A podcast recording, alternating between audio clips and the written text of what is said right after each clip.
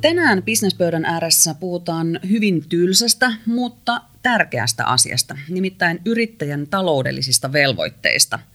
Ne on ne verot ja ilmoitukset, jotka on pakko muistaa, muuten voi joutua ongelmiin.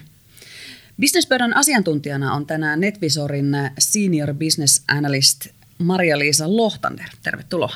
Kiitos. Maria-Liisa, siulla on pitkä ura takana tilin tarkastajana. Mikä on siun kokemus siitä, että miten hyvin suomalaiset yrittäjät tietää nämä taloudelliset velvoitteensa ja, ja miten hyvin ne hoidetaan?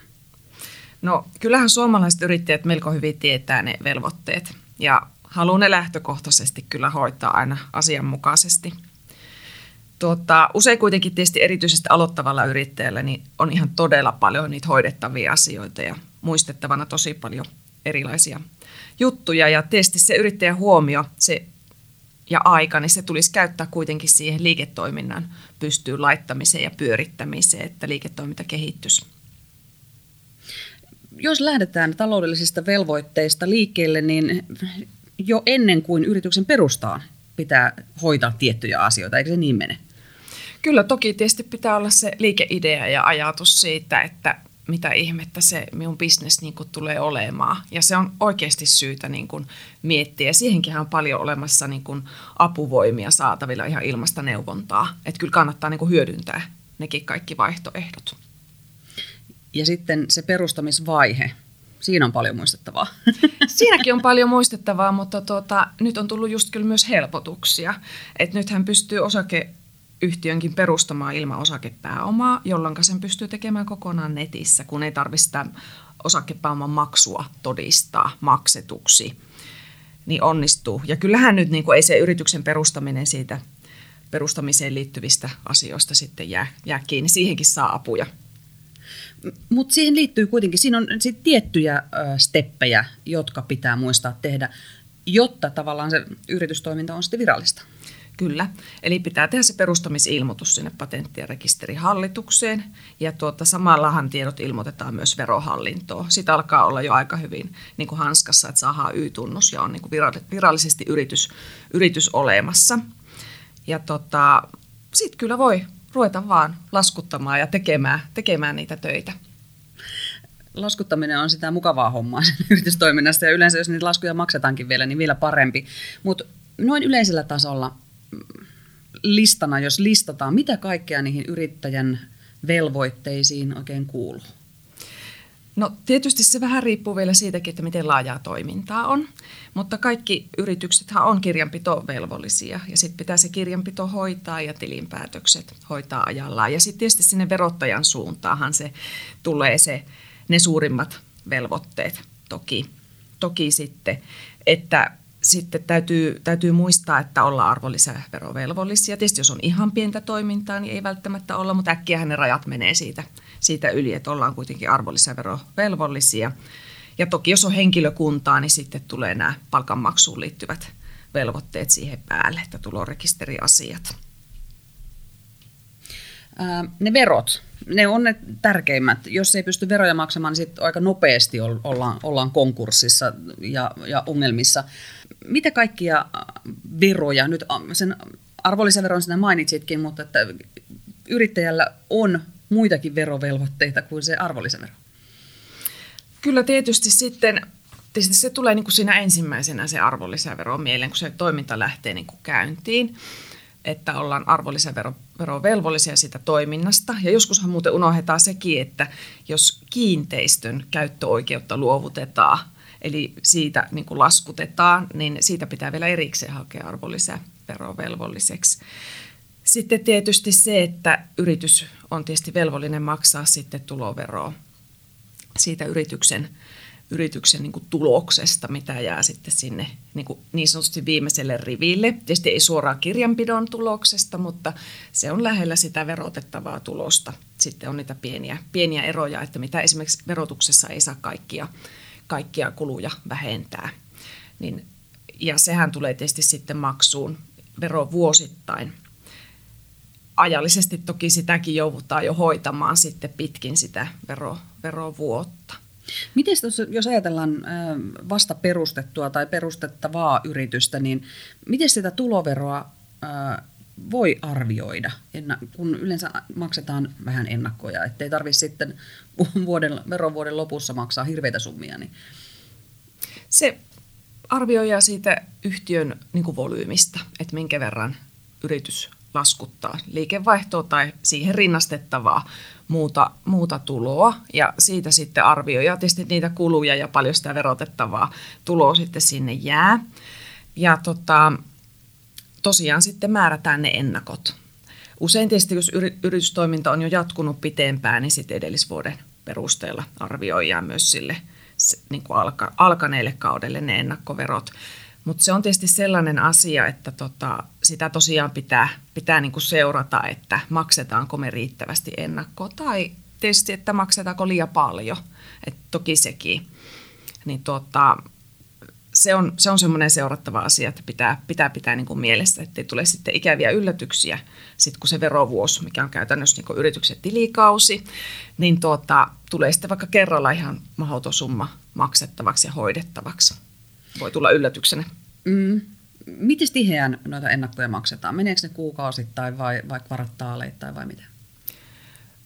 Minun mielestä kuukausittain yleensä kyllä maksetaan ennakko, ennakkoverot ja tota, sinällään ne siinä hoituu, hoituu kirjan, juoksevan kirjanpidon hoitamisen yhteydessä. Maksetaanko noin alvit samaan aikaan, samalla lailla niin kuin kerran kuukaudessa? Arvonlisäveroja voi ilmoittaa ja maksaa joko kuukausittain tai sitten kvartaaleittain tai kerran vuoteen. Mutta se toki riippuu siitä toiminnan laajuudesta, että äkkiä menee ne rajat yli, että sitten täytyy olla siinä kuukausitasoisessa ilmoittamisessa ja maksamisessa. Niin siinäkin on joku raja, että jos on ö, enemmän myyntiä, niin Kyllä. Siitä pitää kuvasta. Siinä taisi olla 30 000 raja oli ainakin yksi, että, että tuota, sitten pystyy harvemmin, harvemmin niitä sitten hoitamaan. Öm, missä vaiheessa vuotta sitten kannattaa olla tarkkana sen ennakkoveron kanssa, kun ö, jos kuukausittain maksaa jotain summaa, vaikkapa sen edellisvuoden perusteella määriteltyä, niin äm, onko se puolessa välissä vuotta, kun kannattaa tarkastella, että meneekö tämä nyt tahdissa vai, vai pitäisikö ruuvata vero, veroja johonkin suuntaan? No se voi olla ainakin ihan hyvä semmoinen yksi etappi, että katsoo sitä alkua, että miten se niin kuin lähtee menemään. Mutta tuota, muuten tietysti sanoisin, että kannattaa sitä vähän pitää silmällä, että ainakin siinä mielessä, että jos yhtäkkiä huomaa, että nyt, nyt oikein hyvin bisnes vetää ja laskutusta, laskutusta kertyy, trendi on kovasti niin kuin ylöspäin tai alaspäin, niin silloinhan se muutos on niin kuin voimakkaampi, niin silloin voi tietysti jo kellot soija, että, että hei, että ennakkoverot ei, ei elä niin kuin sen mukaan. Niin ja aina kannattaa huolehtia, oli yrityksen tilanne mikä tahansa, niin että kassasta nyt ainakin sen verojen verran löytyy rahaa. Ehdottomasti. Se on kyllä yleensä se, että sitten on tietysti ikävä, että verojen maksussa niin, niin äkkiä päästään sit sinne viivästyskorkoihin ja sanktioihin. Sitten kertyy niitä ylimääräisiä niin kuin turhia, turhia kuluja sitten maksettavaksi. Et se ei ole tietenkään kivaa. Sitten kun pystyy ajallaan maksamaan, niin pääsee vähemmällä. Miten näistä veroista ja muistakin maksuista parhaiten pysyy kärryillä? No kyllä se on sillä lailla, että se taloushallinto on hoidettu ajantasaisesti tavalla tai toisella. Et melkein tota, mitä itsekin tietysti paljon yrittäjien kanssa keskusteluja aina käyty, niin kyllä minä niin sanoisin, että kaikki kulminoituu siihen, että on semmoinen hyvä, hyvä kirjanpitäjä siinä, joka hoitaa sitten sitä taloushallintoa. Tietysti pitää sopia se, että kuka hoitaa ja mitä hoitaa. Että se työjako on varmasti molemmille selvä.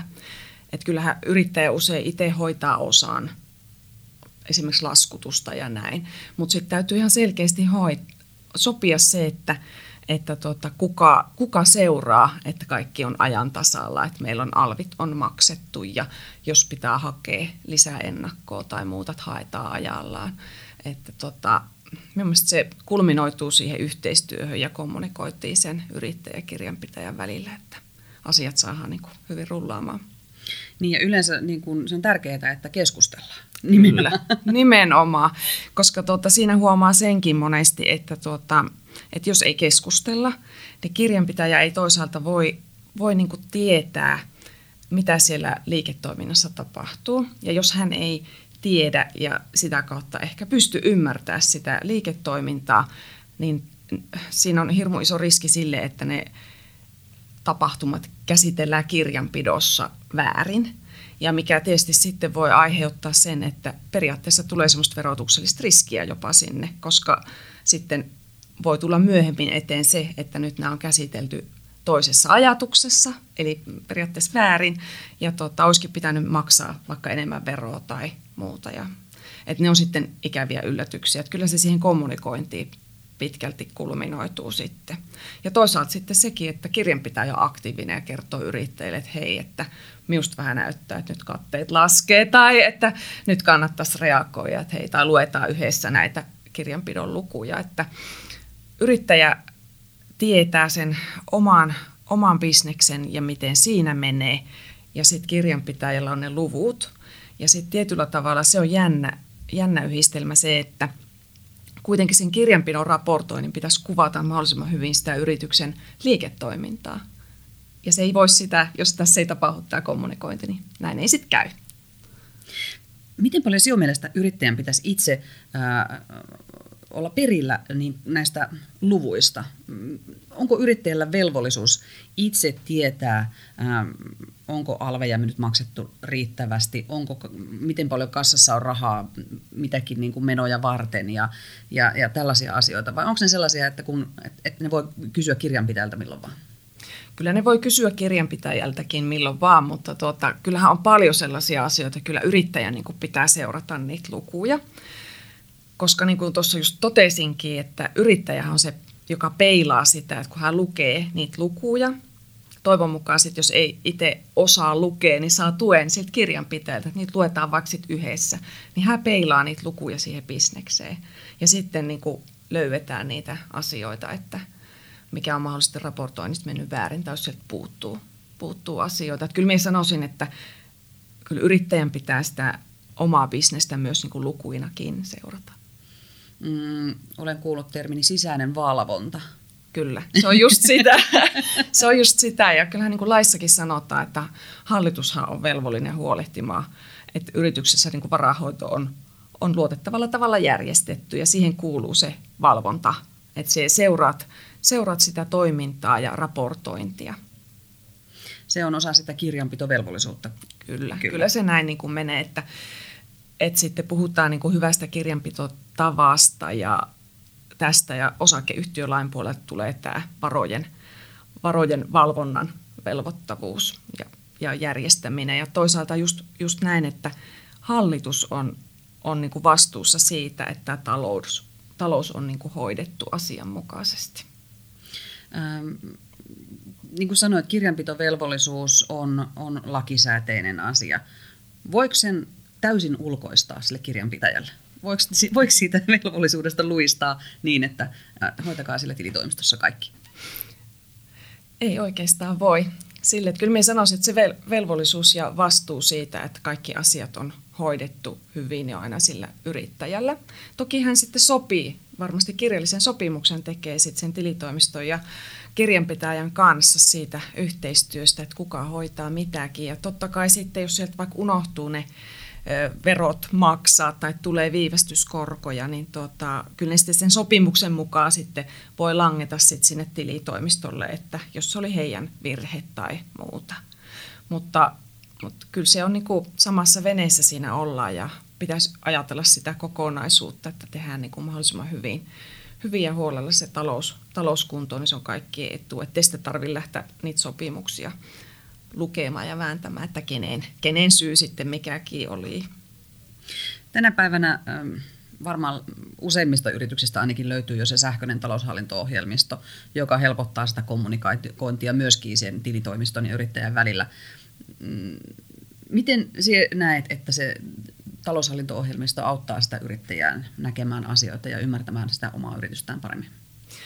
No siinä on varmaan tärkein se, että, että jos sähköinen taloushallinto on ja oletetaan tietysti, että se on niin kuin ajan tasalla ja, ja raportointi on sitten luotettavaa, niin onhan se ihan elintärkeä tuki sille yrittäjälle, kun se tekee niitä bisnespäätöksiä, että hän saa tuen niistä luvuista, että pitäisikö, pitäisikö millä tavalla reagoida. Ja sitten se reaaliaikaisuus siinä tietysti se, että, että me saadaan paljon enemmän niin kuin peliaikaa erilaisille asioille. Et jos me huomataan sitten vaikka, että kohta on kassa, kassa tiukilla tai muuta, niin me ehditään sitten järjestellä sitä rahoitusta. Et monesti se, se, että onko meillä aikaa vai tuleeko vähän yllättäen, niin se voi olla aika kriittinenkin. Et kyllä se on tällainen, niin kuin, oikeastaan poistetaan niin kuin, tai pienennetään yritystoimintaankin liittyviä riskejä sillä, että meillä on ajantasainen raportointi ja se on hoidettu luotettavasti. Nämä verot ja kirjanpito on varmaankin niitä tärkeimpiä yrittäjän taloudellisia velvoitteita, mutta sitten yrittäjän täytyy myös muistaa itsensä. Kyllä, näin on ja se on, siihen on paljon niin kuin törmännytkin, että, että monet yrittäjät tietysti ajattelee, että mitä turhaa maksaa itselle eläkettä enempää kuin mitä on ihan se minimi. Ja se ihan minimi on kyllä niin pieni, että sillä ei kyllä sitten kauheasti sitä eläketurvaa itselleen niin kuin saavuteta vuosien saatossa.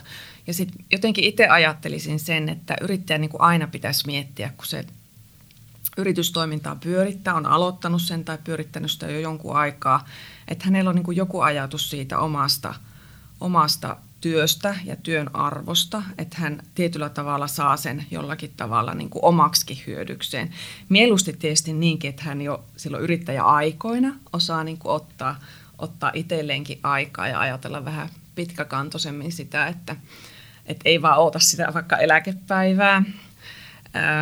Ja tietyllä tavalla miettii myös sitä, että, että jos hän ei itse pysty hoitamaan niitä yrityksen asioita ja bisnestä, että mitä sitten, että pystyykö sitten jollakin vakuutuksella vaikka, vaikka kattamaan sitä riskiä, että jos itselle sattuu joku pitempiaikainen sairastuminen tai muut, että miten bisneksen käy.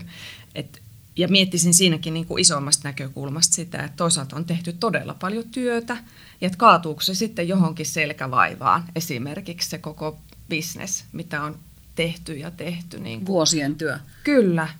Ja tietyllä tavalla sitten äh, vielä sekin, että, että tuota, tietyllä, tietyllä tavalla yrittäjällä pitäisi olla myös sellainen ajatus siitä, että miten me lopulta sen vuosien työn niin kuin hyödykseni saatan, että onko se sellainen, että minä teen tätä johonkin asti, minä yritän myyä hyvissä ajoin tai siirtää seuraavalle sukupolvelle, että se niin kuin oikeasti ajoissa niin kuin miettiä.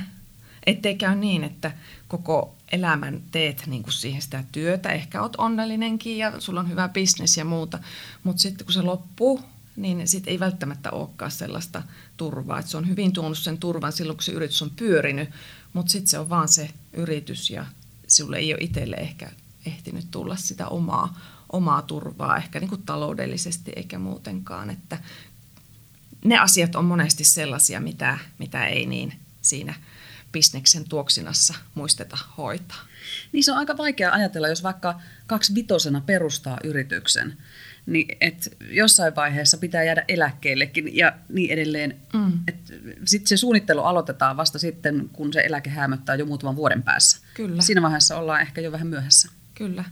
Ja mä luulen, että pikkusen tässä on niin jo edistynyt tämä ajatus, että joku tämmöinen kaksivitoinen yrittäjä alku saattaa jopa miettiä, että okei, okay, mä teen tätä kuusi vuotta ja mä hankkiudun tästä eroon, että myyn tai muuta, ja sitten mä teen ehkä seuraavan liikkeen.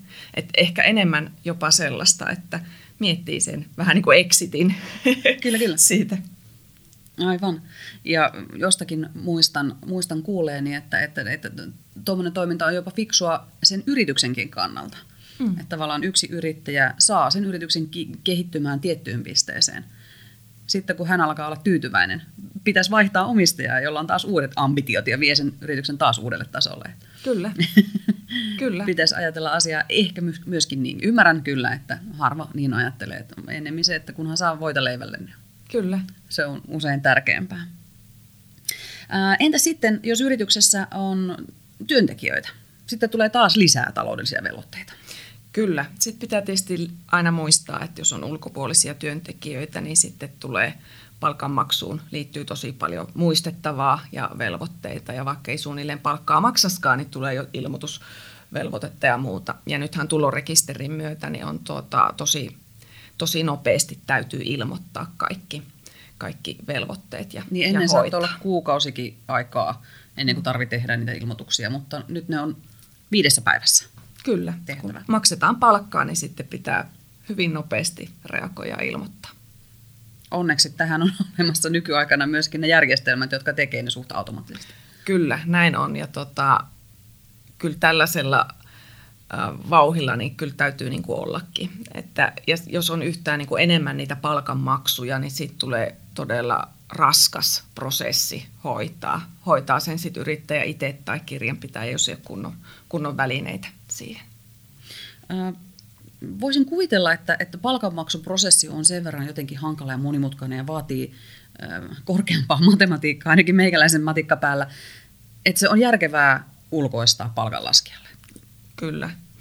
On, on toki. Et toki paljon tekemällä, tekemällä oppii, mutta sekin vie taas sitä aikaa ja mieluummin ehkä käyttää se ajan siihen bisneksen, bisneksen hoitamiseen. Et kyllä minä sanoisin, että vakavasti kannattaa harkita, että tilitoimistossa hoidetaan kirjanpito ja palkanlaskenta ja sitten pystyy niin unohtamaan ne semmoiset jokapäiväisten velvoitteiden miettimisen ja pyörittämisen omassa päässä ja pystyy hoitaa sitä liiketoimintaa paremmin. Niin, koska tässähän on myöskin se, että, että tavallaan koko ajan ähm, valtion taholta tulee uusia velvoitteita. Mm. Viime vuosina nyt on, on esimerkiksi GDPR oli sellainen, josta monikaan yrittäjä ei omine neuvoineen selvinnyt, vaan tarvittiin lakiapua. Kyllä. Ja se varmasti niin kuin vapauttaa tietyllä tavalla se yrittäjän, että ei tarvi yrittää, että onko mä nyt kartalla kaikista muutoksista ja onko kaikki kunnossa, niin sanoisin, että ehdottomasti. Ja yhtenä sellaisena niin kuin isona asiana näkisin niin kuin arvonlisäverotuksen muutokset.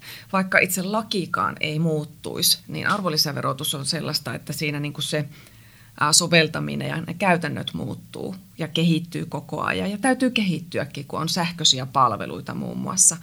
Mutta että kyllä niin kuin arvonlisäverotuksenkin kenttä on mennyt näinä vuosina niin hyvin niin kuin haastavaksi. Ja, ja senkin puoleen niin kuin sanoisin, että, että niitä ei kannata jäädä niin yksin miettimään, että nyt kun mulla on tällaisia kuvioita, että minä myyn tonne maahan ja tonne maahan ja tavarat liikkuu vaikka vähän eri tavalla, että meniköhän ne nyt oikein. Että kyllä ne kannattaa niin varmistuttaa sitten asiantuntijalla, joka miettii niitä asioita niin päivästä, päivästä toiseen työkseen, eikä yrittää sitten itse hallita sitä kaikkea. Niin näiden kaikkien velvoitteiden hallitseminen, se vaatii kyllä aika paljon opiskelua siltä yrittäjältä, jos aikoo hallita kaiken itse. Kyllä, ehkä vähän turhan paljon. on hyvä olla kiinnostunut, totta kai, mutta se, että yrittää itse hoitaa, hoitaa kaikkea, niin ei, ei välttämättä ole se toimivin ratkaisu. Joku pallo voi pudota mm. sieltä, jos yrittää jonglerata. Kyllä ihan varmasti. Ja missä sanoisin, että arvonlisäverotus on niin kuin haaste myös niin kuin ihan talousalan ihmisellekin. Että melkein vaatii semmoisen niin kuin alvi, alviasiantuntijan, että, että niistä riippuen toki toiminnasta. Voi olla hyvin simppeliä arvonlisäverotuksen näkökulmasta se toiminta, mutta tuota, kyllä monesti nyky, nykyaikana että myydään palveluja ja tavaroita ja näitä sähköisiä palveluita, että missä maassa ne mikäkin verotetaan missäkin tapauksessa, niin ei ole ihan selvää. Sitten tuossa puhuttuinkin jo siitä, että yrittäjän kannattaa itsellensä hankkia vakuutus kaiken varalle. Jos yrityksessä on muita työntekijöitä, niin mitäs kaikkia vakuutuksia silloin? Onko pakollisia vakuutuksia olemassa vai onko ne vaan sellaisia, että on hyvä olla? On. No sitten kuuluu ihan, ihan tuota, lakisääteiset vakuutukset, että tapaturma, työttömyys ja ryhmä, ryhmähenkivakuutukset ja nämä on tietysti oltava, mutta tietysti toki Toki kannattaa miettiä ehkä vielä sitä, että onko se riittävä, että halutaanko jopa vakuuttaa henkilökuntaakin sitten lisää, mutta että on jo laki velvoittaa hommaamaan vakuutukset kyllä henkilökunnalle. Ja ne ilmoitukset, niistä nyt tuossa jo sivuttiin, ainakin se tulorekisteri, se on nyt niin kuin tavallaan, se tulee jatkossa yhdistämään entistä enemmän ilmoituksia yhden ja saman, niin kuin, äh, yhteen ja samaan rekisteriin. Öm, mitäs kaikkia muita ilmoituksia kuin näihin palkka-asioihin liittyviä ilmoituksia yrittäjän täytyy tehdä? Oi, niitä on tietysti paljon. tietysti tuota, arvonlisäverotus nyt menee niin kuin omaa se ilmoittaminen, maksaminen. Sitten on tietysti se tulovero-ilmoittaminen, että verovuosi nyt yleensä on se yrityksen niin kuin tilikausi. niin tulee sitten ilmoitettavaksi tuloveroilmoitus kaikki ne liitteineen, että niitä saattaa olla sitten toki taas toiminnasta riippuen, niin tota, liuta, liuta niitäkin. Tai sitten jos on omistusmuutoksia ja osingonjakoja ja kaikkea. Että melkein, melkein tekee mitä vaan sillä, siellä talouspuolella, niin aina jonnekin pitää jotain, tuntuu ainakin, että jonne, aina jonnekin pitää ilmoittaa, että mitäs nyt tehtiin. Että on, on kaikenlaista vuosilmoitusta ja muuta. Että paljon on. Onko Suomessa liikaa sun mielestä tämmöistä byrokratiaa, valvotaan ja, ja pitää ilmoittaa joka paikkaan, mitä on just tehnyt ja niin edelleen? On varmasti osassa, osassa, mutta tietyllä tavalla niin kun on mennyt asiat osin myös eteenpäin, että, että sitten on ikään kuin helpotettu sitä ilmoittamista, mutta, mutta kyllä se on aika haastavaa. Ja tietyllä tavalla kuitenkin ne suunnitelmat tahtoo olla sellaista, että se ilmo, ilmoittamisvelvollisuus tai se taakka, niin se kasvaa. Et kyllähän verohallinnollakin on suunnitelmia siitä, että, että muutetaan esimerkiksi arvonlisäilmoittamista niin kuin aikaisempaa yksityiskohtaisemmaksi. Siinä on ihan hyvä ajatus, mutta kyllä se vaan sitten, kuka niitä miettii, että mitä kaikkea pitää ilmoittaa ja Toki järjestelmähän auttaa, että etitään, että rakennetaan sitten, että ilmoitukset taas toimii, toimii ja verottaja saa sitten ne haluamansa tiedot jo siinä arvonlisäilmoittamisessa. Ähm, heillä on minun mielestä hyvä ajatus siinä, että ilmoitetaan enemmän, jotta he voi tutkia niin kuin, niin kuin ennaltaehkäisevämmin asioita ja ehkä ei sitten verotarkastusta tehdä ollenkaan tai tehdään niitä sitten vähemmän. Mutta kyllähän se alkuun tuntuu kuitenkin, että kun niitä muutoksia tulee ja sitten pitää yksityiskohtaisempaa ilmoittaa, että se taakka on kyllä aika, aika kova. Et kyllä siinä toisaalta myös sanoisin, että kyllä yrittäjien ja yrittäjäjärjestöjenkin kannattaa olla ja onhan he aktiivisia, aktiivisia ja keskustelevat sitten, että pysyy sitten sopivassa mittakaavassa. Tuosta alvi-ilmoittamisestakin on pakko kysyä, että pitääkö se tehdä käsin itse vai onko joku järjestelmä, joka hoitaa senkin puolesta? Kyllähän sähköiset järjestelmät toimii sillä tavalla, että kyllä niitä tapahtumilta jo tulee sitten, että, että on, on alvikoodi tai muu vastaava toiminto siellä takana kertomassa järjestelmä järjestelmälle, että mikä on minkäkin tyyppistä tapahtumaa ja mikä milläkin tavalla käsitellään sitten arvonlisäveroilmoituksella. Eli tapahtumilta menee tieto sinne alvilaskelmille, josta ne menee siinä verottaja haluamassa muodossa sitten alvi-ilmoitukselle ja saadaan lähetettyä se ilmoitus järjestelmästä suoraan. Niin, ettei tarvitse käsineen sitten Ei. laskemassa. Tuosta meni 24 prosenttia. Ei. Se on hirveetä. Onneksi, olisi... onneksi. Hei, kiitoksia Maria-Liisa. Tässä oli hirmu paljon kaikkia velvoitteita, mitä käytiin läpi. Joo, ja jos se jää niin kuin mieleen, että, että kaikki ei tarvitse tehdä niin kuin itse ja ei tarvitse itse muistaa, että suosittelisin sitä hyvää yhteistyökumppania, hyvää kirjanpitäjää, jonka kanssa se yhteistyö sujuu ja se kommunikointi, niin sitten ollaan niin kuin oikeasti tosi pitkällä. Ja vaikka se vähän maksaa, niin se voi jossain kohtaa maksaa itsensä kyllä hyvin voimakkaasti takaisinkin päin. Maksaa ja kaikki ei niin kuin ihan rahassa suoraan näe. Että kyllä siitä semmoisesta niin rauhallisesta olosta ja mielestäkin kannattaa ehkä vähän olla valmis maksamaan. Perhekin kiittää. Kyllä varmasti kiittää.